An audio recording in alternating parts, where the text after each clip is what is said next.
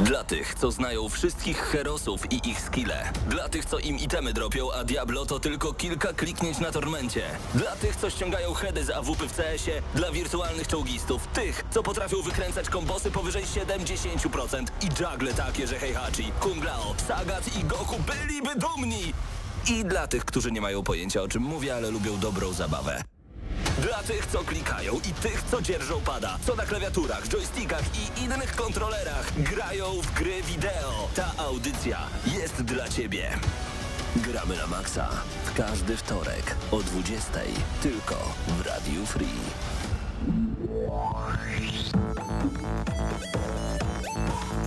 dwudziesta jedna już na naszych zegarach w Radiu Free. Oczywiście, że rozpoczynamy kolejny odcinek audycji Gramy na Maxa. Razem ze mną przed mikrofonami są zapatrzony w bajonetę Wiktor Tarapacki. Dzień dobry.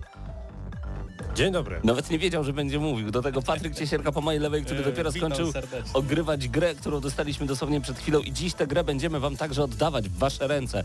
Więc bądźcie przed YouTube'em, bądźcie przed Facebookiem Radia Free, a także Gramy na Maxa, ponieważ będą dwa kody na Steama dzisiaj na pewno rozdawane. Do jakiej gry, o tym za chwilę. Ja nazywam się Paweł Typiak, dzień dobry.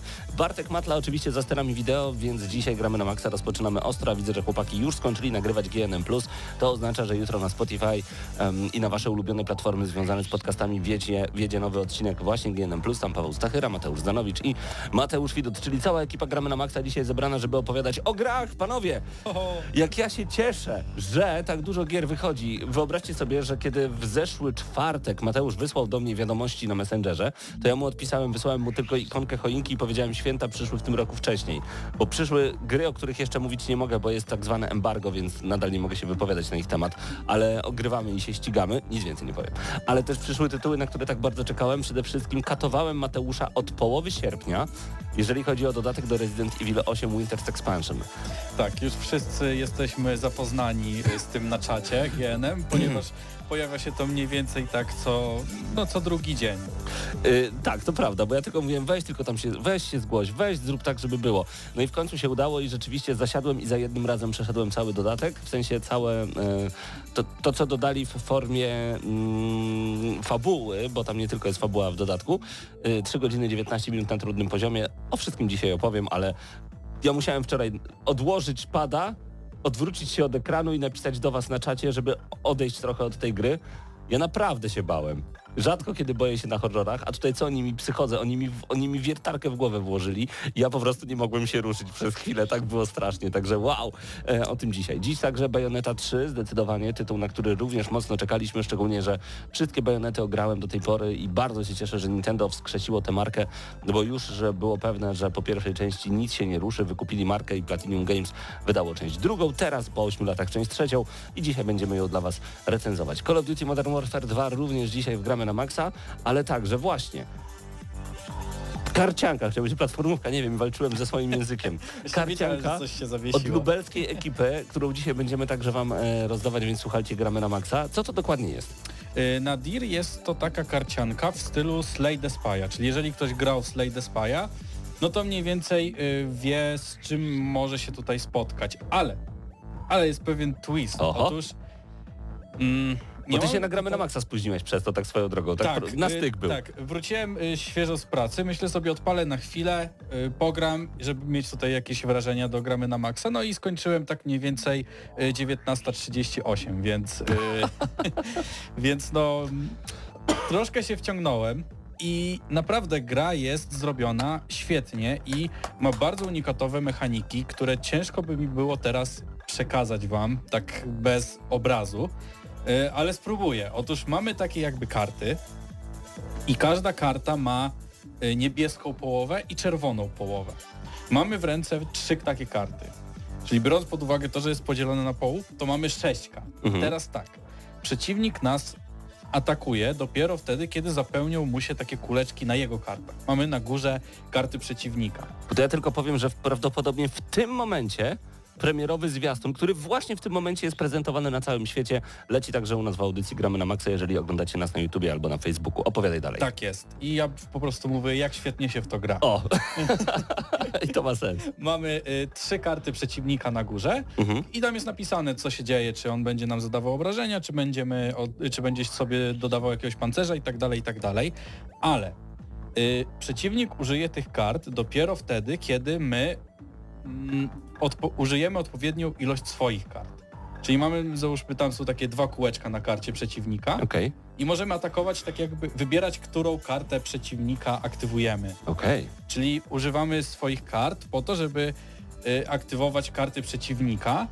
I najlepiej jest to robić tak, żeby nie, w pewnym momencie nie aktywnić wszystkich trzech naraz. Bo wtedy no, no, kończy się to źle.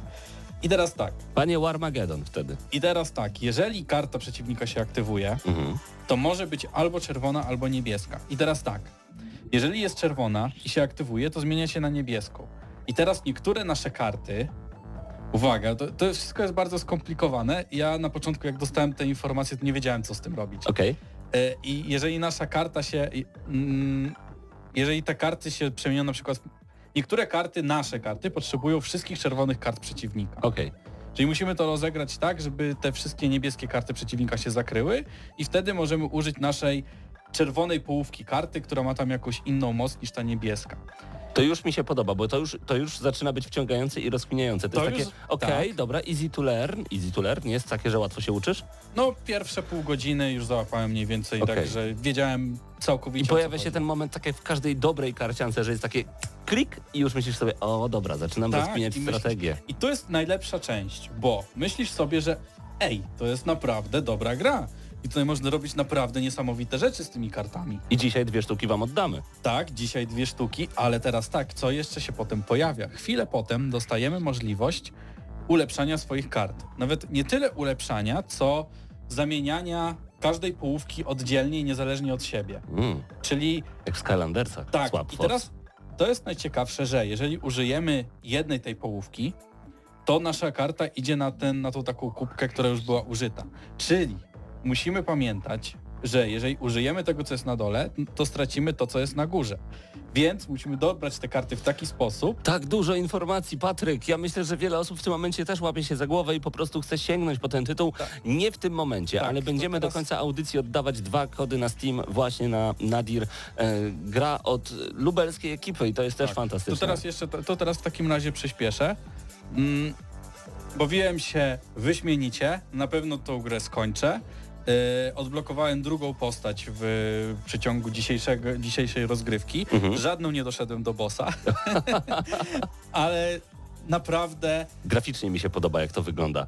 To grafika to już swoją drogą. Ja skupiłem się tylko na mechanice, bo yy, grafika, no tak jak widzicie gdzieś tam na miniaturce, jakąś grafikę taką zapowiadającą grę, no to tak to wygląda. Mhm. Yy, wszystkie Mamy teraz obraz są... generalnie w, na YouTubie i na naszym Facebooku, więc no możecie świetnie. zobaczyć, jak Nadir wygląda. Wszystko jest tam animowane, yy, wygląda to przepięknie moim zdaniem, coś takiego jak mm, Darkest Dungeon. Tak.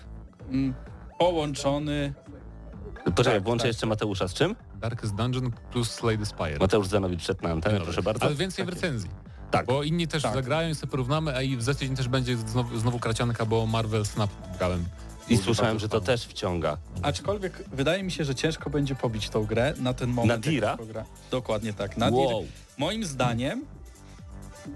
Albo nie. Dobra, Albo nie, nie, nie. nie wystawiasz na razie, okay. na razie ale widzę, wystawiam. że jest kurwa optymizm totalny. Ja już odpalam YouTube'a w tym momencie, żeby zobaczyć, jak dużo osób jest dzisiaj razem z nami, czy więcej niż dwie, bo jak więcej niż dwie, to oznacza, doskonale. że będziemy świętować i jest doskonale teraz, yy... i mam nadzieję, że tak właśnie jest. A co teraz, przyjacielu? Teraz będzie Victoria trzy, mam nadzieję. Victoria trzy. Oczywiście, to jest że tak. Bardzo mainstreamowy temat, bardzo ważny. O tym jeszcze nie Musimy mówiliśmy, powiedzieć. Także na pewno e, już za chwilę w Gramy na Maxa będziemy o tym mówić. Pchełka razem z nami, Piotrek również i Icon, czyli mamy trzy osoby, które nas w tym momencie oglądają. Nie, żartuję, jest trochę więcej, także dołączajcie do tych wszystkich, którzy dołączyli do nas także na YouTubie, e, a my o Wiktorii trzy powiemy już trochę więcej za chwilę.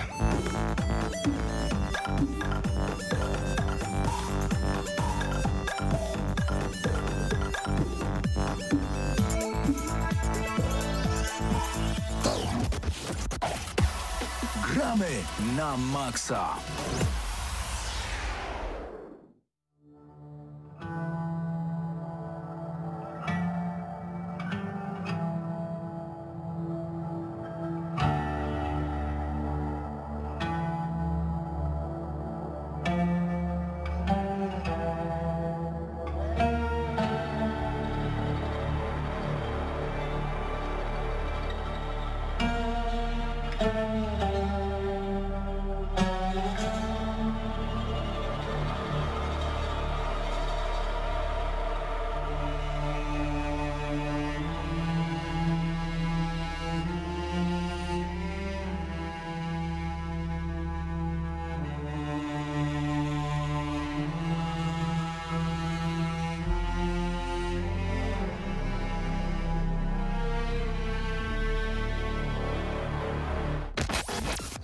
Gramy na maksa.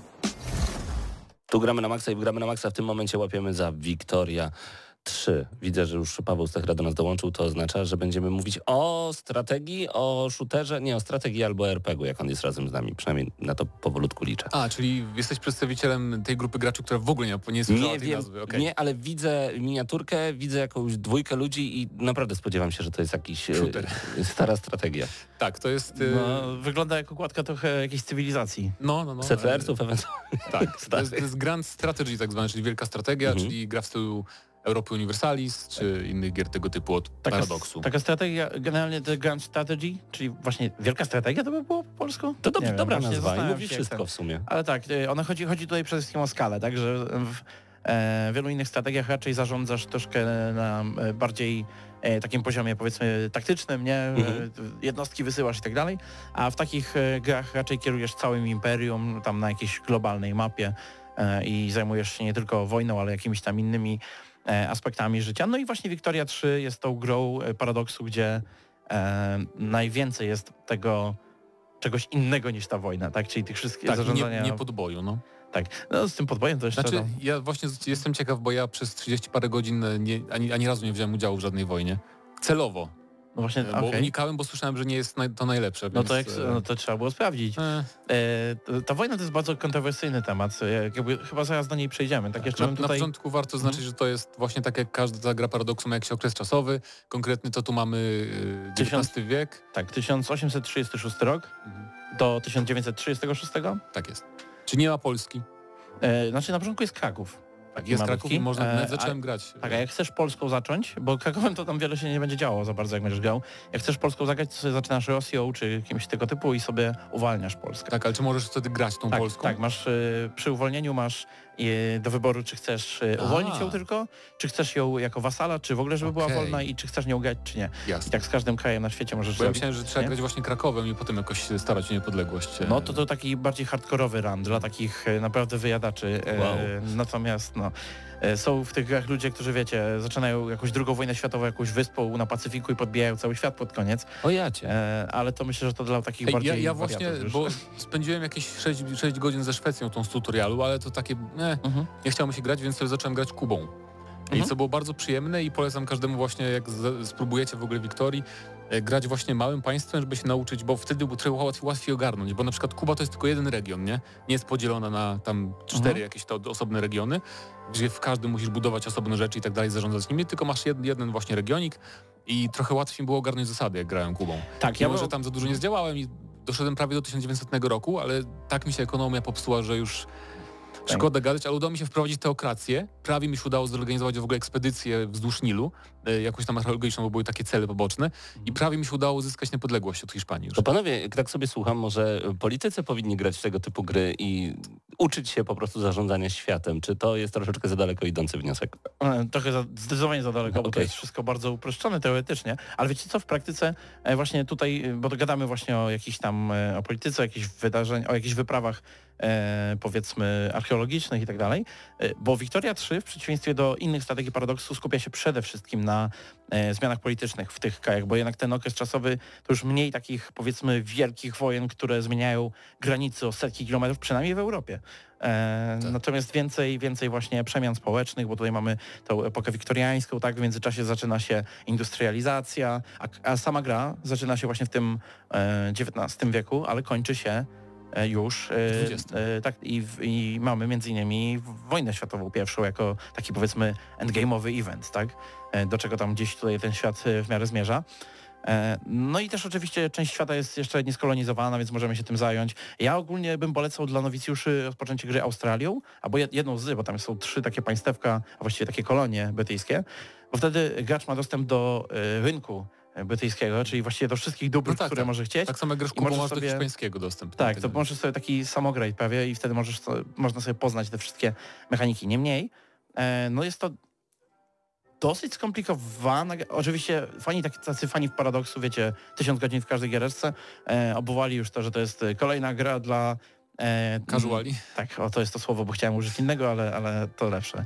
Niedzielnych graczy? No nie, ja, ja nadal po ale tych jak... trzydziestu godzinach nie do końca rozumiem, na przykład hmm? nie do końca umiem budżetem dobrze zarządzać. zarządzać Co powoduje, że tak skomplikowana i duża gra może być w oczach wielkich fanów i wyjadaczy grą dla niedzielnych graczy? Bo ona jest generalnie bardzo prosta. To chyba dobrze.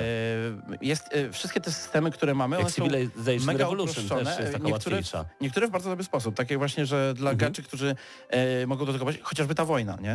Ale to do niej zaraz przejdziemy. E, sama, sama techniczna strona gry, powiedzmy, jeżeli chodzi o to, co robisz, to w duży... najważniejszy jest, powiedzmy, handel, tak? E, jeżeli chodzi o handel twojego państwa, no to tak naprawdę patrzysz sobie, e, ile zarabiasz, e, widzisz, co ci przenosi zyski, co nie, jak, jaka, tam, jak, jaka branża, powiedzmy, w twoim kraju, e, budujesz sobie budynek na przykład z tej branży, żeby, żeby coś robić, tam w tym budynku widzisz na przykład, że, nie wiem, tutaj papierniczy budynek, nie, tworzysz papier tam, e, no ale wysokie koszty są tej produkcji, bo drewno jest u ciebie drogie, no to możesz albo zbudować tartak, żeby w jakimś regionie, żeby drewno tam cieli, albo możesz zawrzeć umowę handlową z Rosją, która ma tego drewna potąd, nie. Ale ja bym się wciągnął w ten tytuł. E, I to jest w teorii bardzo proste, ale na przykład mam wrażenie, że wyjątkowo, bo mówi się o tych grach często, że to jest gapienie się w tabelki, nie? Mhm. I to jest zawsze prawie nieprawda, ale tutaj to jest bardzo prawda, bo okay.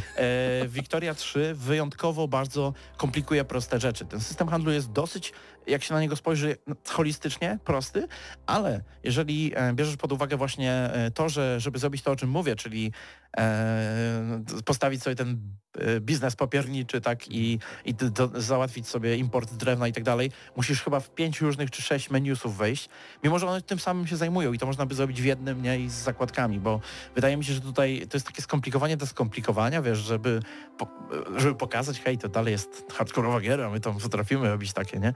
E, a, Ale ogólnie, ogólnie... Dosyć płytkie to mimo wszystko jest, wiesz, jak, jak na to spojrzysz, okay. e, tylko rozsiane po prostu. Jeszcze o takich... Z ogólnych rzeczach mówiąc, to oczywiście jest tam zakładka rządu, są wybory co jakiś czas, można reformować rząd, wprowadzając różne partie do tego rządu, można wprowadzać różne prawa, zmieniać, tak? To, to nadal brzmi bardzo skomplikowanie. Prawo wyborcze, a nie tak, jest. Ale na przykład masz okienko rządu i to masz prawa i masz, na przykład klikasz, e, nie wiem, podatki, masz typy podatków do wyboru, tam odblokowujesz też oczywiście nowe i jak chcesz ustanowić jakiś nowy typ podatków, to klikasz w to i mija ileś tam dni, czy tam nawet czasem miesięcy, przepraszam. Zanim to się ustanowi, masz po drodze różne eventy, które ci wyskakują, że na przykład hej, jakiś demagog w ogóle tam wygłosił supermowę, która teraz da ci plus dwadzieścia procent do ustanowienia tego prawa i będzie szybciej w ogóle, coś tam, takie rzeczy, więc to jest strasznie proste. Tylko warto zaznaczyć, że to się opiera na tym, że w tej grze jest system populacji, taki dosyć, no, relatywnie zaawansowany, jak na głośnej gry Paradoxu, czyli e, możesz sobie zajrzeć zawsze w jakiś region i zobaczyć, kto tam mieszka, wiesz, poza, ale poza narodowością, co zwykle jest w grach Paradoxu właśnie, to masz też takie właśnie pod y, grupy, czyli właśnie e, czym się zajmują, jaki, w jakiej są y, powiedzmy klasie, klasie tak, społecznej. Drobnomieszczaństwo, tam właściciele hmm. ziemscy i tak dalej. Jak, w jakich warunkach żyją, ale też na przykład jakie mają e, zamiłowania, bo w Polsce jest, z tego co widziałem, tendencja do picia alkoholu na przykład, ale nie ma tabu, co ciekawe według nich. Bo tabu to są, to są takie rzeczy, których na przykład dana populacja nie lubi. Czyli na przykład jak grasz z państwem na Bliskim Wschodzie, no to sprzedaż alkoholu czy budowanie takiej branży byłoby tabu tam, nie? I wtedy masz minusy do tego i tak dalej. Aha. Ogółem to, to, to, to, o czym mówił Mateusz, to jest właśnie to, że to prawo... No bo tam masz te stronnictwa, które się tworzą wokół tych grup społecznych, więc jeżeli masz dużo robotników w państwie, to ruch robotniczy będzie potężniejszy. I wtedy ty, jako władca taki, powiedzmy, ty jesteś ponad władcami, tutaj kierujesz jako taki, jako nie wiem, jaki, jako... Jesteś bezosobowym duchopiekun, tak, tak, duchopiekun, powiedzmy, Szwecji czy tam jakiegoś innego państwa. Władcy się zmieniają. Wybierasz, którzy, które partie mogą być częścią rządu teraz. E, oczywiście to, że jeżeli byś tak żonglował, to to ma duży, duży wpływ na stabilność tego państwa, wiesz, mogą być bunty i tak dalej. Ale powiedzmy dajesz tych yy, powiedzmy socjalistów i tam może yy, jakichś rolników do, do rządu i w tym momencie wszystkie prawa, które dotyczą ich, jakby są przez nich wspierane, mhm. yy, stają się łatwiejsze do przeprowadzenia, czyli na przykład masz osiemdziesiąt procent szans, że to prawo wejdzie w ciągu następnego roku. Dwa pytania z czata, czy mhm. można zakazać picia alkoholu w tej grze, że na przykład robisz em, państwo, w którym nie ma alkoholu w ogóle? No tak, możesz tutaj walczyć w ogóle jakby, jeżeli chodzi o e, poszczególne zasoby, wiesz, możesz zrobić państwo, w którym nie ma nic kto jeść, co jeść, więc... I drugie jest pytanie... Też, jest też jakby poszczególne populacje, tylko dodam, one mają jakby też e, poziom życia, nie? I oczekiwany poziom życia. Okay. Więc to jest też tak, że na przykład jak jesteś, zaczynasz w Afryce, to też oni za dużo nie oczekują, ale oczekują, żebyś wyprowadził e, populację daną na przykład z głodu całkowicie, nie? Uh-huh, uh-huh. E, nie, nie, musi, nie muszą żyć jak królowie, ale wiesz, będą wdzięczni za... jedzonko. No tak, to jeszcze pytanie drugie, czy mhm. dodatek z Lublinem jest zapowiedziany? To chyba prześmiewczo troszeczkę, ale myślicie, że Lublin miałby jakieś znaczenie? Lublin w tej jest grze? Na początku i jest dosyć, jak uwolniłem sobie Polskę, to był dosyć ważnym punktem handlowym na samym początku dla mnie. O. Eee... Jak z Lublinem grać, to bardziej w Crusader Kings trzy jest też jest opcja. I, i tu i tam, tylko że w Crusader Kings to właśnie możesz stworzyć sobie państwo Lublin, możesz sobie e, zrobić ze stolicą w Lublinie, wiesz, królestwo. Kończąc panowie, Victoria trzy, bo... Co? Kurczę, panie, my dopiero lecimy. My dopiero... wojnie szybko, stop, stop, stop. Stop, stop, stop, panowie. Dobra, graficznie. Dużo dziś się gra dzieje. Jest, gra jest ładna jak na grę Paradoxu, chodzi, chodzi bardzo szybko, no co tak. jest dużą zaletą, ale... Jak się gra powyżej powiedzmy tysiąc dziewięćset, to się praktycznie wywala na gębę. Ona, bo ten silnik sobie, bo ten silnik nie daje sobie rady ze zmianami, które się tam wszystkie wprowadzają w międzyczasie. No i po jakimś yy, okresie gdzieś powiedzmy to się za dużo tego kumuluje, aczkolwiek już podobno pracują nad patchem nad to. Natomiast teraz wróćmy jeszcze do yy, tej wojny szybko. Yy, z wojną jest problem taki, że ona jest... Yy, prawie wywalona z tego. Nie chcieli zaznaczyć twórcy, że to nie jest kolejny symulator pa- malowania mapy i tak dalej. Mhm. E, no i wojna wygląda to tak, że jako państwo, powiedzmy, jesteś Niemcami i chcesz wojnę z Austrią. Prusami. Więc jak, więc Prusami, tak. No, później Niemcami. No. Tak, to. E, w, więc e, rozpoczynasz e, jakiś tam, e, powiedzmy, e, kryzys. To znaczy mówisz e, sobie, że no, my chcemy zająć Śląsk. I e, pojawia się tam taki, takie okienko kryzysu i różne państwa, e, szczególnie sąsiednie albo sojusznicze, mogą się wypowiedzieć, czy po której stronie są i tak dalej. E, państwo atakowane może zdecydować się, hej, oddamy ten region, nie chcemy wojny, a ty w tym czasie jako atakujący możesz sobie też dodawać kolejne tam cele. Wrogowie też dodają sobie cele na przykład. I potem zaczyna się wojna. Wojna, który, w której w ogóle nie masz żadnej kontroli. I to jest najbardziej kontrowersyjna ta część. To znaczy, masz wojsko, sam sobie je budujesz, sam sobie tam je jakoś uzbrajasz i tam technologicznie ustawiasz, ale jak już się zaczyna wojna, to A I samo tak. kontroluje, gdzie atakuje, w jakim momencie. Ty możesz tylko do frontów poszczególnych przydzielać wojsko, czyli na tym froncie będzie ten i ma pod sobą dwieście tysięcy żołnierzy, a potem co on już robi, to sam robi. I e, sam system taki, gdzie gracz... powiedzmy, nie musi sam mikrować ty, tej wojny, super, no bo to ułatwia, szczególnie w takiej grze, gdzie na końcu jest mnóstwo tego wojska. Ale w praktyce, e, przez to, że nie masz żadnego wpływu nawet na to, gdzie atakują i tak dalej, e, albo taki masz minimalny gdzieś tam, jak czytasz się w pliki gry, e, no to to wszystko się wydaje takie, że w ogóle bez kontroli, bez ładu składu, e, a koniec końców ta gra i tak robi się tak łatwo pod koniec, że, że wiesz, że te wojny to właściwie ty malujący mapę znowu, nie? E, plus... No tak ja z realizmem na razie nie ma aż tak dużo wspólnego, no bo tak naprawdę grasz sobie taką Australią i po już tam latach zachęcania do emigracji, do imigracji, e, nie wiem, stajesz się na przykład ludniejszy od Wielkiej Brytanii i masz e, wielką populację Serbów z jakiegoś powodu, gdzieś tam ci wyemigrowała i tak dalej. Także niestety... ta gra jeszcze brakuje jej właśnie takiego tak. szlifu, a przede wszystkim ona to jest, jest dużo płytsza niż się wydaje i dużo bardziej e, po prostu kryje różne rzeczy pod dziesiątkami meniusów, żeby... żeby Niestety potrzebowaliśmy, potrzebowalibyśmy dwóch mhm. audycji, żeby o tym powiedzieć wszystkim, ale dla mnie, tak. jak miałbym stawić ocenę na ten moment, mhm. to dla mnie to jest takie siedem na dziesięć, głównie dlatego, że y, brakuje mi takiego bardziej y, wciągnięcia się w ten świat, taki jak Crusader Kings pozwala, że tam jest ta historia, którą sobie tworzysz bardziej mhm. i te postacie, jakieś eventy ciekawsze, a to jest takie bardziej chłodne i takie sterylne, jak mówiłeś o Bannerlordzie na plusie. Tak. Mi się tak, takie mam podejście do tej gry, ale jest bardzo przyjemna, jest sporo możliwości i jeszcze mam, mam wrażenie, że jeszcze przez rok będę sprawdzał, kim można zagrać i co można zrobić z danym państwem, więc dla mnie to jest taka siódemeczka. Takie, tak właśnie, takie fajne. Jeśli chodzi o moją ocenę, to właśnie tutaj wpływ na nią ma, poza tym, o czym przed chwilą wspomniałem, również właśnie to, że na razie ta gra nie ma dużo smaczków, to znaczy jak grasz różnymi państwami, to są podobne. Bardzo podobne jest doświadczenie grania, czy Wielką Brytanię, znaczy Wielka Brytania, wiadomo, te największe coś tam mają, nie? Jakieś zadania. Natomiast generalnie masz wrażenie, że grasz z tymi samymi mechanikami i bawisz się w tej samej skali, co mocno psuje jakby, wiesz, różnorodność tej rozgrywki. rozgrywki. I dla mnie to jest na ten moment naprawdę takie sześć na dziesięć, bo no, gra jest mocno wybrakowana, jeżeli chodzi o ilość kontentu, ale też przede wszystkim o to, e, jak, jak ona została przemyślana, wiesz, jeżeli chodzi o dostęp do tych wszystkich systemów. Ona naprawdę nie jest taka mega skomplikowana, ona po prostu jest skomplikowanie podana. E, o, a to jest już błąd. Tak, dokładnie. E, czyli sześć i pół na dziesięć gramy na maksa. Ja tylko zwrócę uwagę jeszcze na piękny soundtrack, który przygrywa nam w tle. E, I tutaj em, orkiestra symfoniczna z Sofii, a także budapesztańska filmowa orkiestra wykonują właśnie ten numer. Tak, ale mamy dzisiaj pięćdziesiąt recenzji, więc nie ma czasu na nie wszystko. Nie ma czasu na wszystko. E, to była Victoria trzy. Zostańcie z nami, za chwilę Resident Evil osiem.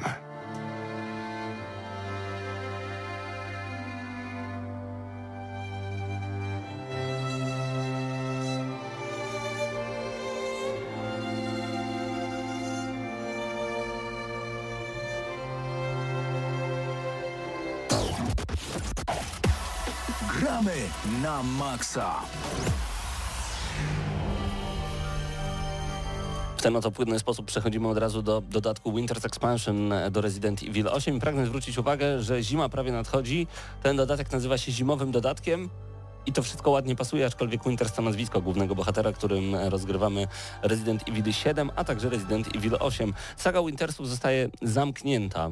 Wiemy już, co się wydarzyło w obu grach, no ale dostaliśmy nagle dodatek, duży dodatek, w którym mamy dodatkowy tryb, takie dodatkowe misje Mercenaries, które naprawdę wciągają. Ja ostatnio sobie odpaliłem Resident Evil Mercenaries trzy D, które jest takim właśnie wycinkiem na trzy D S a i wciągnęło mnie na, na grube minuty, nie powiem, że godziny, bo już długo grałem kiedyś w ten tytuł. Yy, tak właśnie patrzę, że ten dodatek chyba się nazywa Shadows of Rose? Shadows of Rose to jest tylko ten fabularny. A, a Winters Expansion to jest... Całość. Okej, okay, dobra. Czyli dostajemy właśnie ten Mercenaries dodatkowy akta, gdzie między innymi po raz pierwszy zagramy Lady Dimitreszku, okay. e, która...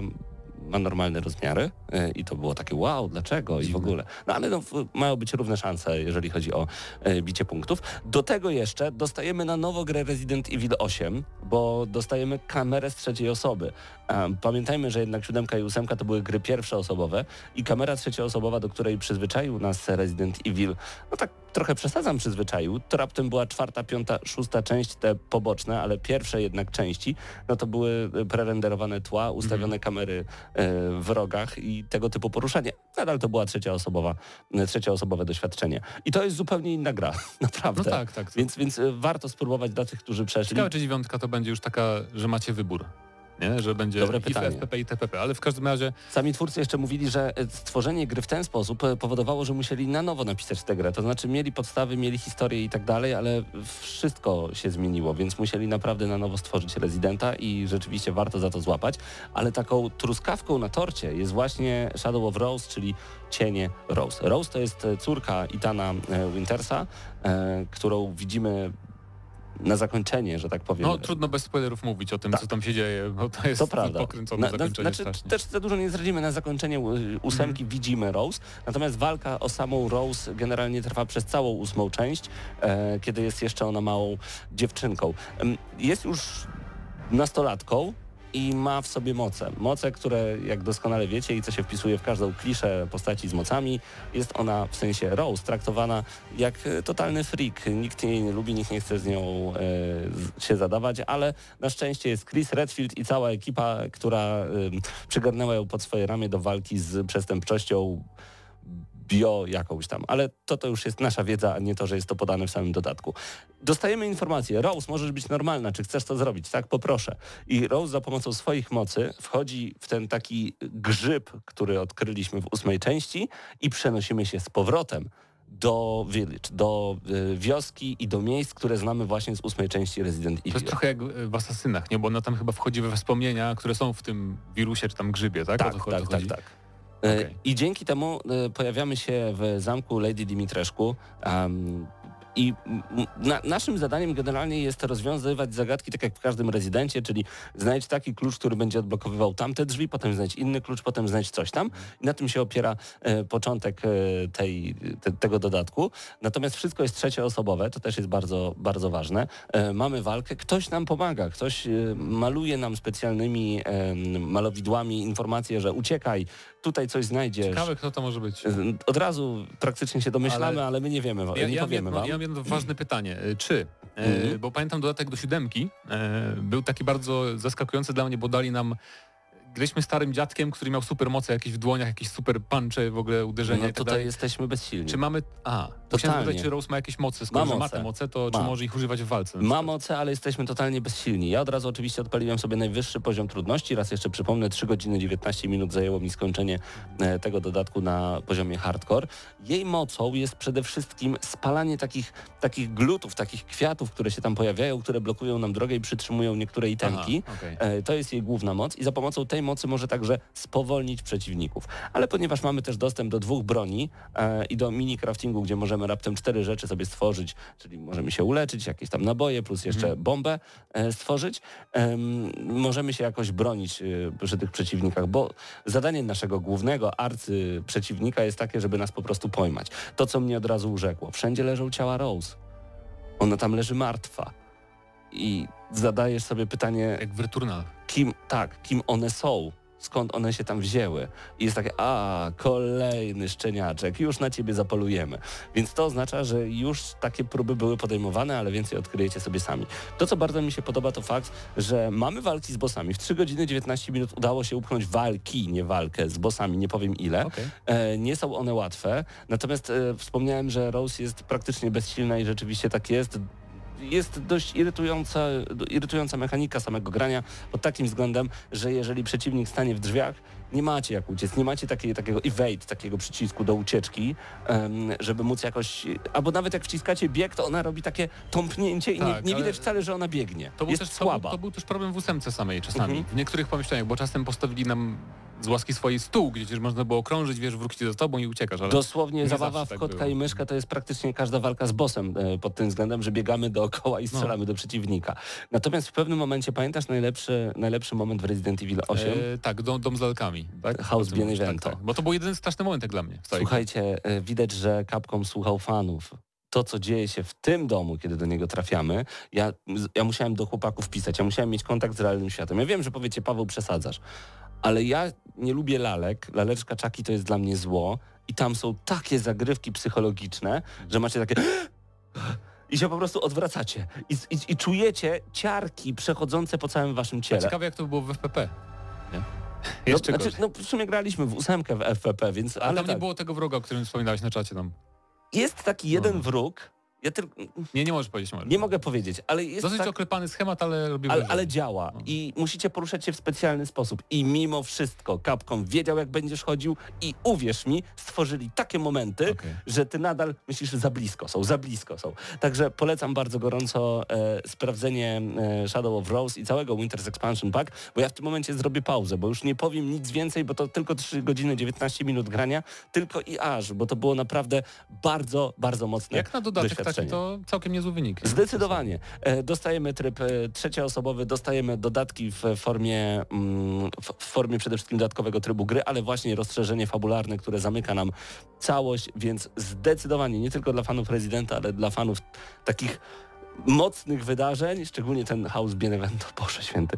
Wrócę do tego, ja nawet zrobiłem sobie specjalnie save'a, żeby każdy, kto do mnie przyjdzie, mógł zagrać ten jeden moment. Okay. O Jezu. E, więc dla mnie ten dodatek to jest mocne dziewięć na dziesięć i odejmuje jeden zabrak języka polskiego, który by się bardzo przydał, bo jednak rozmawianie o alokacji em, różnego rodzaju zasporniaków, ja nawet tak. nie wiem, jak to przetłumaczyć. Tam chodzi Majstlo, jak... coś tam, tak, żeby się nazywało. Sport, nie, nie wiem. W Monster Hunterze będzie polska wersja, bo Capcom wie, co jest, o, gdzie jest co ważna do, co, fabuła. Co dobre jest. Także bardzo gorąco polecam osiem na dziesięć i dziękujemy wydawcy za dostarczenie dodatku gry do recenzji, bo grało się świetnie.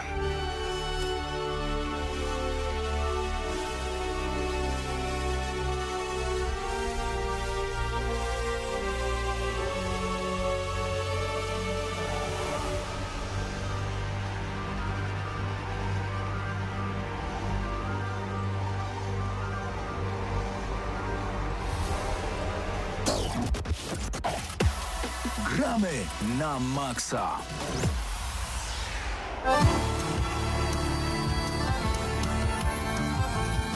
I takie pokręcone dźwięki oznaczają tylko jedno. The Witch is back, czyli Wiedźma wraca i Bayonetta trzy wylądowała w końcu w naszych konsolach dzięki uprzejmości dystrybutorowi, e, czyli Conquest Entertainment, dystrybutorowi Nintendo na Polskę.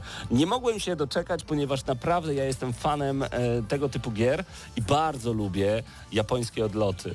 To znaczy e, Asura Surf na przykład bardzo mi się podobało, mm. bardzo mi się podoba cała saga Bay- Bayonety, bo tam naprawdę dzieją się rzeczy, które w normalnych grach się po prostu nie dzieją i to mi się też strasznie, strasznie podobało. Szczególnie, że ostatnio mój szwagier spędzał długie godziny w moim domu, maksując Bayonetę dwa, więc też miałem takie przypomnienie, niekoniecznie z samego grania, ale to było takie streamowanie na miejscu. Okay. No więc ale... rzeczywiście miałem dostęp do, do, na bieżąco do tego, co się działo w Bayo. Seria Bayonety już jest, ma już swoje lata tak. i gracze raczej kojarzą, o co chodzi, a jak nie, to krótko powiemy, że to jest seria slasherów, tak? Jak Devil May Cry, bo to jest najbardziej popularne porównanie. Mhm. Ehm, I dwie pierwsze części właśnie były podobne gameplayowo dosyć, tak? Chodzimy naszą postacią, bijemy e, przeciwników, demony, różne kombosy super wykonujemy i tak dalej, i tak dalej. Natomiast wiem, że trójka jest dosyć kontrowersyjna, bo podobno trochę zmienia coś w tej strukturze walki, tak? Że to nie jest w stu procentach samochodzenie bajonetą i naparzanie ludzi, tylko coś tam jest I to prawda, chodzi. To prawda, więc Platinum Games przede wszystkim stanęło na głowie i wykorzystało ostatnich osiem lat od poprzedniej części, żeby dostarczyć nam grę, która miesza mnóstwo e, stylów gamingowych, bo naprawdę zagramy nie tylko w slasher w tej grze. E, nie chcę wam za dużo zdradzać, po prostu żebyście mieli takie małe, okej, okay, to jest ciekawe, a później o wow, to jest styl, który naprawdę bardzo lubię, także rzeczywiście dzieje się tutaj bardzo, bardzo dużo. Ale przede wszystkim pozmieniano... Mm, Znaczy w tej grze bardzo często jest tak, że nie do końca wiesz, co się dzieje. Demony, okay. y, zaglądanie w przeszłość, zaglądanie w przyszłość. Fabularnie ci chodzi, Fabularnie, tak? A, tak, tak, tak. W sensie jasne. Idziesz, naciskasz przyciski i walczysz oczywiście, ale nie do końca wiesz, kim jesteś do końca i gdzie się znajdujesz. Tak było w poprzednich częściach, a tutaj jest jeszcze bardziej, ponieważ na samym początku gry Bayonetta umiera, dziękuję, do widzenia, ale mamy multiversum. Przecież tak można wytłumaczyć wszystko. Więc tych bajonet jest dużo, ale czy na pewno? No właśnie, to są te niesamowite pytania. Więc będziecie jeździć dosłownie wielkimi furgonetkami po chmurach, odbijając się od smoków, aby potem skoczyć na wielki, wielki nabój i trafić prosto w gębę naszego przeciwnika. Świetnie. To taka typowy dzień, to ona to robi przed śniadaniem, tego no, typu no. rzeczy. E, powiedziałeś o e, zmianach. No, moim zdaniem taką największą zmianą jest dodanie demonów, z których możemy korzystać w każdej praktycznie chwili, o ile e, mamy manę, czyli poza faktem, że naparzamy bronią, którą mamy akurat pod ręką, e, czy to jest jakiś wielki młot bojowy, czy to są jakieś miecze, czy e, pistolety i karabiny, możemy wcisnąć jeden przycisk, przywołać danego demona. E, niektóre demony są jakby trochę wypożyczone, czyli są na chwilę, a niektóre są z nami na dłużej. No i dzięki temu, no i to jest taki duży minus akurat, bo tu kamera sobie troszeczkę nie radzi, ale rzeczywiście jest tak, że ta bajoneta sobie zaczyna tańczyć. Ja celowo mówię bajoneta, a nie bajoneta, choć wiem jak się mówi, tak samo jak Tomb Raider. Tomb Raider jest mi łatwiej i myślę, że w Polsce bajoneta tak to wiadomo o co chodzi. W każdym razie, ona zaczyna tańczyć w tym momencie bardzo seksownie i bardzo powabnie, a nasz demon zaczyna walczyć z przeciwnikami. Bez względu na to, czy są to przeciwnicy naszej wielkości, czy są to bardzo duże demony, ta walka się po prostu rozpoczyna, trwa i, i możemy my, wciskając przyciski, bajoneta cały czas tańczy. Ona się nie przejmuje, okay. że dookoła demony e, rzucają, strzelają z laserów, rzucają jakimiś dzidami bojowymi plus dziesięć i tak dalej. Nie, ona sobie tańczy tak, jakby miała rurę przed sobą, tylko tej rury nie ma. Powabnie, seksownie, przeseksualizowana gra jest totalnie, ale w ogóle mi to nie przeszkadza. Czyli to jest te, te momenty z tymi demonami a la Godzilla. No. E, czy Godzilla. Znaczy są też takie. Są nie też są, takie. Chodzi o to, że nie zawsze są skryptowane, tak? Czyli możesz tak, po prostu możesz sobie dokładnie, odpalić. Aczkolwiek te a la Godzilla, tudzież kaiju moment, mm. kiedy mamy sytuację dosłownie jak właśnie z Godzilli, chociaż mam w głowie jeszcze jeden Pacific tytuł. Rim. Dziękuję bardzo, ten mi uciekł. Tak. Rzut tankowcem, nie, nie sequel, rzut tankowcem cudowny.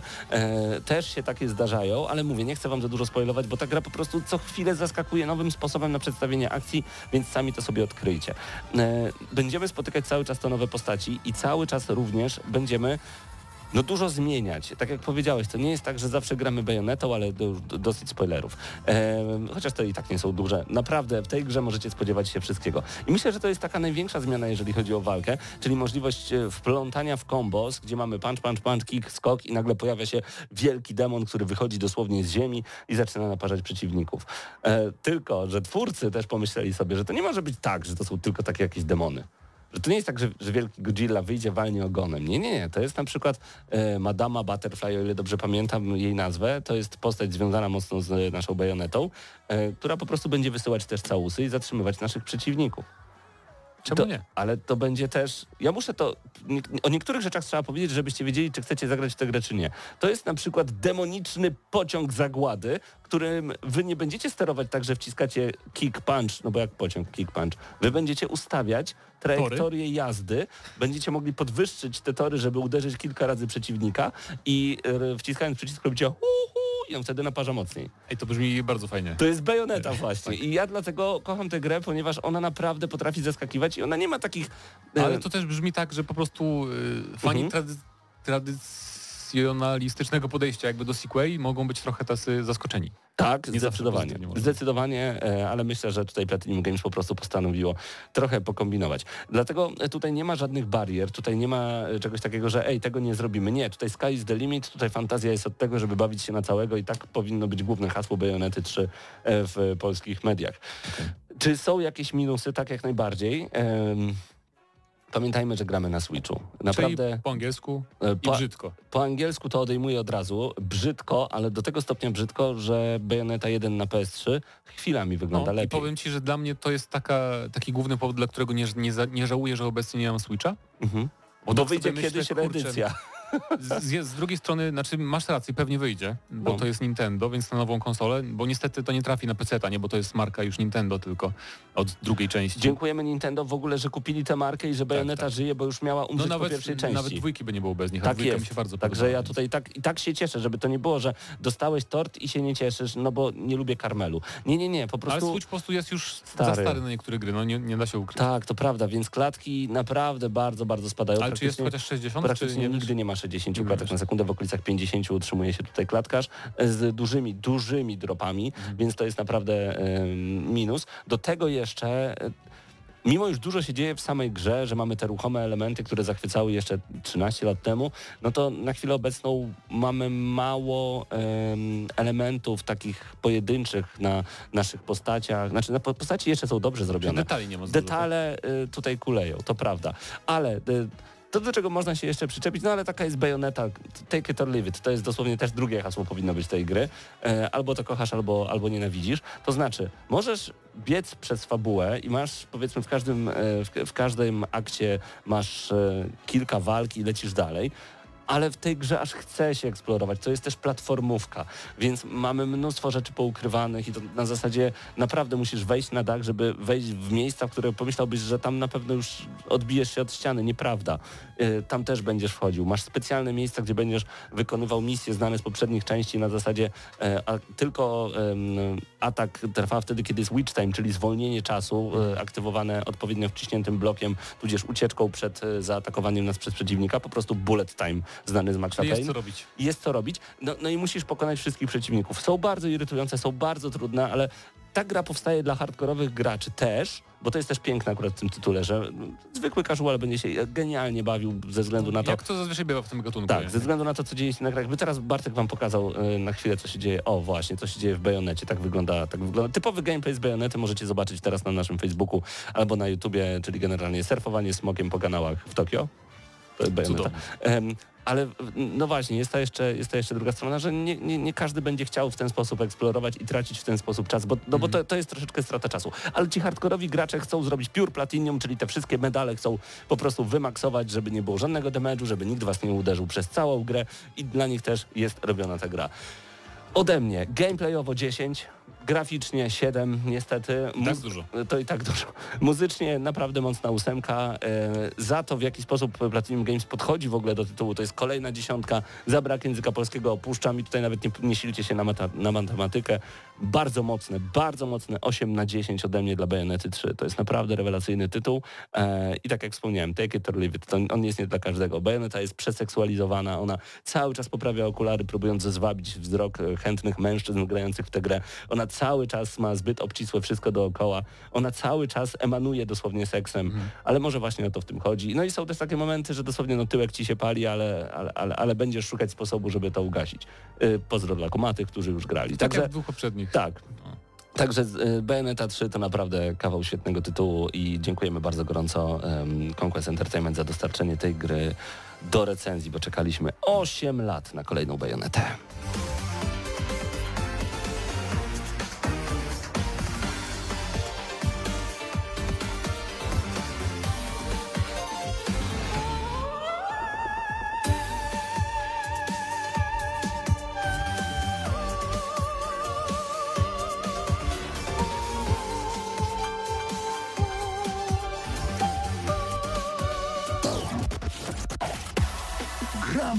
Na maksa.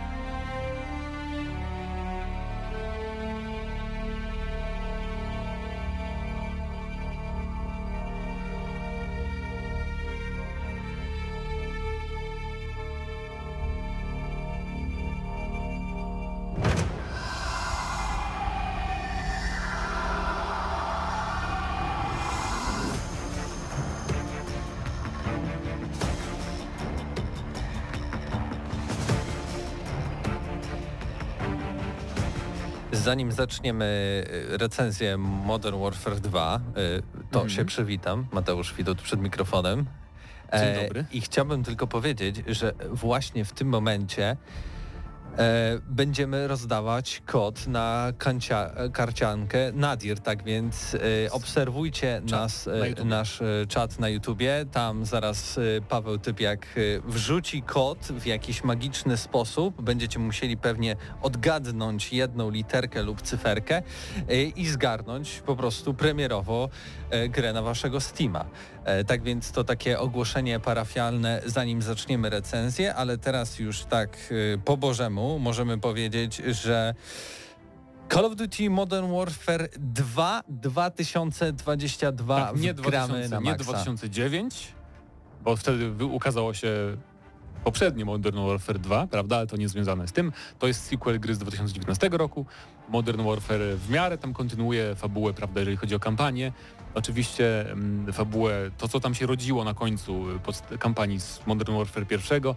Um, I od razu można powiedzieć tak, to jest typowa kampania Call of Duty, jest filmowo, jest, chodzi o to, żeby tam...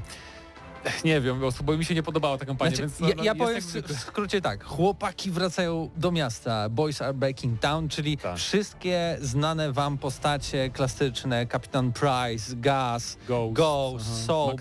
A nie, to Price McTavish chyba nie wiem. Tak, Soap tak. McTavish, przepraszam. E, oni wszyscy wracają, nimi wszystkimi w jakimś momen- momencie będziemy mogli sterować. E, no i klasycznie jest pewien rozrabiaka z Iranu, który chce dać pstryczka w nos Amerykańcom i w ogóle zaczyna współpracować z meksykańskim kartelem, żeby było bardziej pokrętnie. I, i Nie, tak, żebyśmy mieli lokacje do odwiedzenia, po to to, po to, to no, współpracuje. Z takiego perspektywy praktycznej to tak. Um, Co ciekawe, jakby w samej grze jest kilka nowości na poziomie takim, że e, pojawiają się linie dialogowe, możemy o coś zapytać naszego towarzysza. E, oczywiście z góry jakby przemyślanych i oskryptowanych momentach. To nie jest tak, że w każdym momencie możemy podejść do naszego tak. kolegi e, i, i podjąć jakąś decyzję. Pamiętam, lub powiedzieć. Że był wybór, jak się czołgałem przez minutę w trawie, nic się nie działo, e, to wtedy jakaś... Znaczy nasza szefowa zapytała nas przez radio o coś tam i mogliśmy odpowiedzieć na trzy różne sposoby. Wow. E, tak i to się y, kilka razy w samej grze pojawia. Dodatkowo też są takie minigierki troszeczkę na czas, bo może coś wybuchnąć, wtedy otwieramy komputer i jakby mamy przeskalowane y, nasze przyciski w, na jakieś przyciski w komputerze, escape, control, y, sprawdzanie linii, linijek kodu i tak dalej, i tak dalej. Smaczki, no. To są takie kampania, smaczki. Kampania to nadal jest po prostu e, chwila spokoju, czy właśnie jakiś tam spacerek, gdzieś ekspozycja i że sobie spacerujemy z naszym współżołnierzem, czy tam po prostu z kimś innym, e, żeby słuchać dialogów, jest o fabule trochę się dowiadujemy, potem się zaczyna strzelanina, prawda, potem znowu troszkę spowolnienie, że może się akurat wchodzimy na drugie piętro powoli, ktoś przed nami tam wysadza drzwi, żebyśmy weszli, znowu się zaczyna walka, więc pod względem samej struktury jakby to, to jest to samo, prawda? Tak, i ka- ka- każda misja jest też trochę inną rzeczą gameplayową, bo tak jak mówiłeś, mamy to takie skradanie w stylu pierwszego Modern Warfare, mamy też misje, w których po prostu jedziemy w samochodzie i osłaniamy naszych współtowarzyszy, mamy też takie misje, w których sterujemy z, z wielkiego bom- bombowca i tam zrzucamy różne bomby na naszych przeciwników, a także mamy na przykład takie trochę jakby powiedzieć misje eskortowe, w których mówimy, że teraz y, kapitan Price, proszę pójść w lewą stronę i naciskamy tak, jakbyśmy to sterowali y, w rzucie izometrycznym, jakby to była taka strategia, ale też mamy dużo takich y, klasycznych, filmowych y, y, misji i elementów. Możemy przejść przez Amsterdam, y, co, co było w ogóle wielką kontrowersją, bo Amsterdam podobno jest tak dobrze odwzorowany, że... Nie wiem, czy kontrowersją to dobre słowo po prostu, że... Ale nie, bo, bo jeden z restauratorów i hotelarzy chce pozwać y, Activision za to, że okay. y, wstawili jego budynek, jego hotel y, i to wygląda identycznie i on się na to nie zgadza, żeby w grze z przemocą jego hotel się znajdował. Dobry sposób.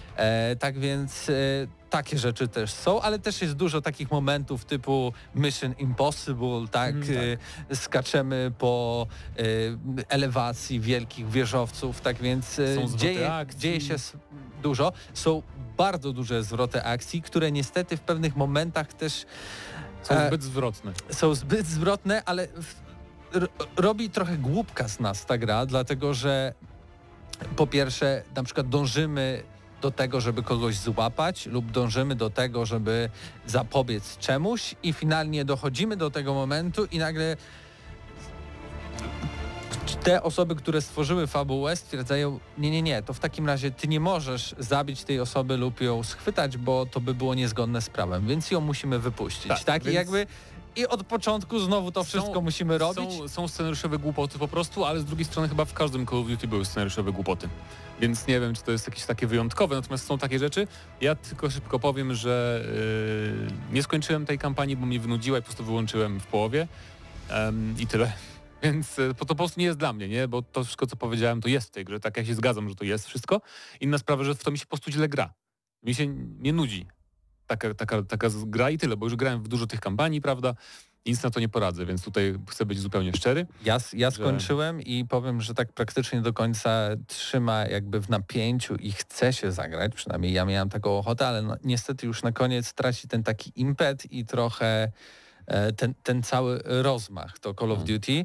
Dodatkowo miałem problemy techniczne, bo w ogóle w jednej z misji gra wracała mi do pulpitu w konsoli i próbowałem i resetować grę, i resetować konsolę, aż w końcu musiałem zresetować całą misję i wybrać ją z poziomu menu, żebym ją mógł rozpocząć od samego początku. Tak więc to nowe Call of Duty też nie ustrzega się takich problemów e, technicznych w samej kampanii fabularnej, co nie jest raczej...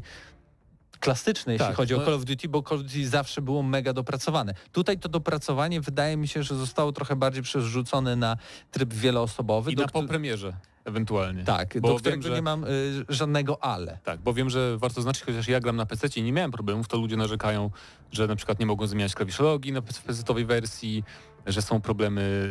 Y, tam w ustawieniami graficznymi, takie tam rzeczy, że i kontentu też jest trochę mniej niż, niż w poprzednich Call of Duty na start, jeżeli chodzi o mapki na przykład. To też warto, warto zaznaczyć, ale y, multiplayer, tak to jest, no, dlatego w ogóle tu jestem, bo gram w multiplayer właśnie nie, nie przez kampanię, które, która nie jest dla mnie, y, więc taka mini recenzja, jeżeli wam się podobało Call of Duty Modern Warfare poprzednie, to sequel też wam się spodoba w multiplayerze, bo to jest ten sam model strzelania, jest bardzo podobne poruszanie się, jeżeli chodzi o taką ociężałość postaci, troszkę większą niż właśnie w Black Opsach ostatnich, czy w tym drugowojennym, które jakkolwiek się nazywało. Cold War. Y- Vanguard chyba, drugowojenny. A, tak, nie? Tak. Bo tam było takie stare Call of Duty oldschoolowe, nie? Że trochę szybciej, jest bardziej, bardziej arcade'owo. I tu też mamy typowy arcade, oczywiście, jeżeli chodzi o strzelanie, ale taki troszeczkę taki... taki Takie muśnięcie jakby battlefieldowo Rainbow Six Siege'owe, nie? Jest tego poczucia broni i tak dalej, takiej ciężkości postaci. Mi się to podoba. Strzela się bardzo fajnie, szybko odblokowujemy różne nowe broni i gadżety do nich, tam jakieś uchwyty. Jest to oczywiście ten gunsmith, tworzenie broni, które jest trochę inne z roku na rok, ale to cały czas jest to samo, tak? Czyli możecie sobie doczepić tam lufę, coś pod jakieś inne trzymadełko z tyłu, z przodu, więc to jest wszystko no tak samo k- klasycznie też po prostu wraz z nabywaniem doświadczenia odblokowujecie operatorów, bo już nie tworzycie swoich jakby e, żołnierzy, tylko e, te postacie, które pojawiły się w kampanii no, fabularnej. Ale to tak naprawdę są skórki, nie? To są po prostu no skiny tak, twojego to, to żołnierza e, w multiplayerze. E, jest jest dużo, dużo tych różnych trybów, są różne tryby eksperymentalne w cudzysłowie, czyli takie, które ja nie gram, czy tam jakaś eskorta postaci jest, na przykład tryb, jest jakiś tam jakieś hajsty, nie hajsty. Ja spędziłem te swoje, nie wiem, kilkadziesiąt godzin jak na razie od premiery, może powyżej dwudziestu um, w tych trybach takich team deathmatch, prawda, um, dominacja, hardpoint, te takie no, podstawowe tryby, które znamy od zawsze w Call of Duty. Właśnie w tych mi się najlepiej bawi po prostu. E, jest crossplay e, z konsolami, podobno na konsolach nie da się wyłączyć. No właśnie e, szukałem, aż wygoogluję szybko. Bardzo długo opcji wyłączenia crossplayu, bo pamiętajmy, że jednak oczywiście da się fajnie i profesjonalnie grać na padzie, ale problemem jest to, że t- ta rozgrywka jednak troszeczkę się różni. To prowadzenie tego ostrzału się troszeczkę różni od tego, który yy, zazwyczaj się stosuje grając po prostu na klawiaturze i myszce. Tutaj wydaje mi się, że to jest spowodowane Właśnie... tym, że sama gra nam mówi, możesz podpiąć klawiaturę i myszkę do konsoli Xbox. Wiesz, da się na Xboxie podobno. Bo tak w którym miejscu? Teraz, nie wiem. Widzę, że są tutoriale na YouTube, więc to jest skomplikowane. Okej. Okay. No ale na P C się nie da wyłączyć. Czyli nie wiem, czemu kto komuś by przeszkadzał crossplay na pececie, nie? No bo zawsze jesteś do przodu tak naprawdę. No właśnie, bo i więcej graczy, więc mi to nie przeszkadza, ale wyłączenie crossplaya na konsolę jest skomplikowane. To nie jest tak, że macie po prostu w opcjach, tylko trzeba jakś tam tak. bardziej się pokombinować, więc to jest oczywiście uciążliwe, ale no mówię, samo strzelanie, jakby wszystkie killstreaki i tak dalej, nie mam żadnych zastrzeżeń co do niczego, jeżeli chodzi o gameplay w, w tym. W Call of Duty jest strasznie przyjemny, jakby fragowanie jest bardzo przyjemne. Oczywiście jest, jest niezbalansowane troszeczkę, są broni, które są zdecydowanie bardziej silne niż powinny być, um, ale tak zawsze było w Call of Duty. Nie pamiętam Call of Duty, gdzie nie było po premierze czegoś takiego, że bardzo dużo osób gra tą samą bronią, bo jest trochę niezbalansowana, więc to... To już dla mnie nie jest wada nawet, nie? Bo to jest po prostu zawsze takie skoro... Ja nawet bym powiedział, że czułem się bardzo fair od samego początku, w sensie takim, że nawet tą podstawową bronią, zupełnie nierozwiniętą, no. mogłem nawiązać rywalizację z graczami, którzy mieli wysokie, duże doświadczenie i też wysokie poziomy, tak więc nie czułem się jakiś przegrany. To co, jeśli chodzi może o matchmaking, na przykład miałem dwa czy trzy pierwsze mecze z porównywalnie jakby rywalizacyjnie graczami na, na, na, poziomie. na, na moim poziomie, czwarty, poziomie piąty cyferkowym. I tak dalej, mhm. a później już po czwartym meczu, w którym ja nadal miałem, nie wiem, piąty czy szósty level, już grałem z tymi graczami, którzy mieli pięćdziesiąty piąty, ale tutaj już nawet to widać, że te levele jakby automatycznie wskakują. Ja po dwóch, trzech meczach już wchodziłem na siódmy, ósmy level. Tak, tak, tak? Tym bardziej, że na razie nie ma prestiżu, to też jest wada, bo Call of Duty bez, bez prestiżu na premierę to raczej hardkorowych graczy zakładam trochę oburzy. Mi to jeszcze zajmie, to moją dwudziesty któryś level dopiero, czy trzydziesty. Natomiast y, to trochę takie no minus, y, bo pamiętam, że ludzie ludzie... rywalizowali, więc co pierwsze tam wbijali tam prestiżów w tym multiplayerze w Call of Duty. Tak natomiast... samo nie ma Warzone'a, na którego jeszcze chwilę musimy poczekać. No nie ma Warzone'a, ale Warzone jest, trochę, traktuje trochę Warzone jako osobną grę. Myślę, że osobno o tym będziemy gadać, bo to też debiutuje chyba dziewiętnastego czy siedemnastego listopada, ale w każdym razie Warzone będzie z tym modelem strzelania, który tutaj mamy, no ale ogólnie rzecz biorąc to jest bardzo fajna zabawa w multiplayerze jak dla mnie i to... Um, ja też mam inaczej trochę, bo no nie wiem jak to powiedzieć, no. Ja, ja, ja dostałem w prezencie tę grę. Ty w sumie też, nie do recenzji. Powiedz, no. Ale, ale ja zostałem od, na prezent na imieniny Call of Duty, słuchajcie, i więc ja nie, powiem tak, nie kupiłbym tej gry, bo cena jest powalająca, cena, cena jest porażająca, a jako człowiek, który wie, że no nie będzie grał w kampanię, płacić tylko za multiplayer trzysta ponad złotych, nawet na pececie, to tak troszkę kurczę... Ale, ale niestety ale takie to, już są ceny, tak? Takie jakby to, ceny, tak, to nie ale... jest wyróżnik jakby konkretnie no. Call of Duty, to jest całego rynku teraz, więc mm. ciężko... Za Wiktorię zapłaciłem, wiesz, mo- to, można zapłacić sto dziewięćdziesiąt dziewięć na przykład, nie? Czy tam dwieście dziewiętnaście, więc to zależy. Natomiast y, pomijając właśnie tą za dużą cenę moim zdaniem, y, to i tak dla mnie przez sam multiplayer to jest osiem na dziesięć, nie? Mimo, że kampania mogłaby nie istnieć jak dla mnie, a potem jeszcze dojdzie jakiś tam koop, w ogóle takie rajdy, pseudo, więc y, ten multiplayer jest, multiplayer jest po prostu bardziej, bardzo wciągający, strzela się przyjemnie i chcemy się do niego wracać, bardziej niż do Overwatcha, nie, którego już tam w kąt trochę odrzuciłem. Po prostu jest fajnie, jest dużo fajnych broni, nie ma tak, że muszę grać tylko jedną, y, jest fajna rotacja mapek, jest dużo trybów, jest jeszcze ten tryb, nie powiedzieliśmy, ten taki... Jak on się nazywa? Ten taki większy, na czterdziestu ośmiu graczy, tam sześćdziesięciu czterech. Nieważne Oj, nie jak, wiem, nazywa, jak się nazywa, ale jest z poprzedniego Modern Warfare i on powraca, ten taki battlefieldowy tryb, gdzie też macie odmianę zupełną stylu gry, więc to też jest przyjemne i... Łączna prostu, ocena od ciebie. Um, no właśnie... Dał, to jest problem, tak? Dałbym siedem na dziesięć, nie? Bo jednak ta kampania, mimo że ona jest częścią tej ceny, nie? Jak dla mnie... No... Nie przekłada Nie, nie próbuję to. Nic nowego z gameplayem, tak jakbym chciał w końcu inteligentnych wrogów na przykład, tak, którzy mnie otaczają, albo jakieś chociaż strukturalnie ciekawe... Ja bym w ogóle chciał, żeby to już było science fiction, bo tam mi się wydaje, w tym kosmosie jest więcej szans na fajne misje. Myślę, że Ale... to jeszcze, jeszcze przed nami i zresztą kolejne Modern Warfare, czyli z cyferką numer trzy się pojawi, to sam, sama końcówka kampanii wskazuje. E, ode mnie będzie ósemka. E, przede wszystkim, jeśli chodzi o techniczne rzeczy, no to mam problem z tym, że musiałem powtarzać po prostu całą misję w kampanii mm. i ciągle mnie wyrzucało do dashboardu. Po drugie, mamy po, pełny polski język, tak? Więc mamy i napisy, i dubbing. Niestety dubbing przy tego typu grach, które już w cutscenkach są na tyle realistyczne, Filmowe, tak. że pojawia się taki dysonans, to nie jest dla mnie. Tak więc ja już po pierwszych minutach niestety przełączyłem się na język angielski. Ja też. E- Ale to wszystko jest super zrobione. Graficznie też nie mam żadnych zastrzeżeń. Co warto podkreślić, nawet na konsolach można pograć w split screenie. E, tak więc fajnie, że to powraca. Nie zawsze to chyba było w Call of Duty, jak dobrze w tej, pamiętam. W, tej, w poprzedniej też było chyba to, no ale nie w każdym Call of Duty było, więc tak. To też warto zaznaczyć, więc siedem i pół wychodzi. Tak, siedem i pół. To moim zdaniem sprawiedliwe, biorąc pod uwagę te różne problemy, które ta gra ma. Nie u wszystkich, ale zawsze warto je uwzględnić. No i że jednak, no nie wiem. No tak wysoko, dlatego że miodnie się gra w ten tryb wieloosobowy. Tak, tak. Nie ma co, multiplayer, co takie siedem i pół to nie mam wyrzutów sumienia, więc... No. I dziękujemy bardzo Cynece Polska za dostarczanie kopii do recenzji. Ja już teraz minutę trochę po audycji po, po, powiem, chciałbym jeszcze sprzedać jeden kod, tak? Zadanie będzie jedno, aczkolwiek bardzo proste. Proszę, napiszcie, kto pierwszy, ten lepszy. O. Na mail redakcja małpa gramy na maxa.pl, jaką ocenę wystawiliśmy ostatniemu Call of Duty. Call of Duty. E... Vanguard?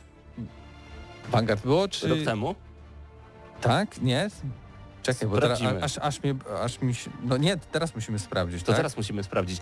Ja tylko w międzyczasie, kiedy Mati będzie sprawdzał, wiem, że jesteśmy już trochę po czasie, przypomnę, że y, zostałem zaczepiony na czacie i bardzo dobrze. Jako największy fan y, Gears of War muszę powiedzieć o tym temacie, czyli Netflix robi aktorski film Gears of War, ale także robi animacje dla dorosłych właśnie ze świata Gears of War. Coalition podpisało umowę z Netflixem. Nic więcej nie wiemy, nie wiemy, kto się wcieli w główne role, ale spodziewamy się, że Markusa będzie Bautista, Dave Bautista on się chyba tak nazywa, bo on mówił, że on za Zawsze marzył o tym, żeby wcielić się w rolę Markusa i w piątej części było mu to dane, w dodatku e, dostajemy go jako grywalną postać. No zobaczymy, e, jak to będzie wyglądało, bo nikt się jeszcze tym nie zajmuje. Na razie jest tylko zaznaczone, że będziemy robić, czyli myślę, że najwcześniej za dwa, trzy lata zobaczymy. Ale już wyniki. Widziałem, że Cliff Bleszyński na Twitterze wypisywał, kto nie powinien być Markusem, więc sprawdź to, Paweł. Dobra. E, dobrze, wracając. Tak, masz rację. Call of Duty Vanguard rok temu mi się trochę pomyliło z Cold Warem. Nie wiem, jakoś mi zapadła w pamięć bardzo e, ta część, ale tak, e, Call of Duty Vanguard, znajdźcie naszą recenzję, posłuchajcie tak. jej i napiszcie, jaką cenę finalną wystawiliśmy e, tej, tej części. No i kto, pierwsza osoba, która dobrze odpowie, redakcja małpa gramy na maxa.pl, otrzyma od nas kod na grę karciankę Nadir, naszą tutaj lubelską, dzisiaj premiera. E, I też chciałbym dodać, że to nie koniec naszego rozdawania gier, bo za tydzień też już powiemy o Ghostbusters, ale zarazem rozdamy Ghostbusters, bo tak mamy dwa kody. Będzie kod na Xboxa, e, Series tak. S i X, więc bądźcie z nami już za tydzień. To było Gramy na Maxa, Paweł Typiak przed mikrofonem, Mateusz Widuch, razem z wami byli również Mateusz Zdanowicz, Patryk Ciesielka, również Wiktor Tarapacki oraz Paweł Stachyra za sterami dzisiejszego streamu, który tak pięknie się nie ciął i wyglądał tak pięknie, stał e, Bartek Matla, jak co tydzień. Także technologicznie idziemy do przodu, do usłyszenia za tydzień, cześć.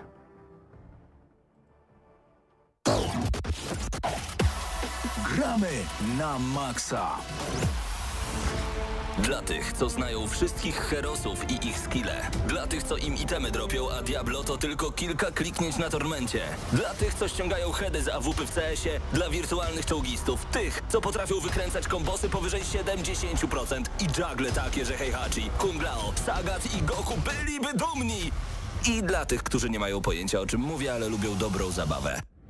Dla tych, co klikają i tych, co dzierżą pada, co na klawiaturach, joystickach i innych kontrolerach grają w gry wideo. Ta audycja jest dla Ciebie. Gramy na maksa. W każdy wtorek o dwudziestej tylko w Radio Free.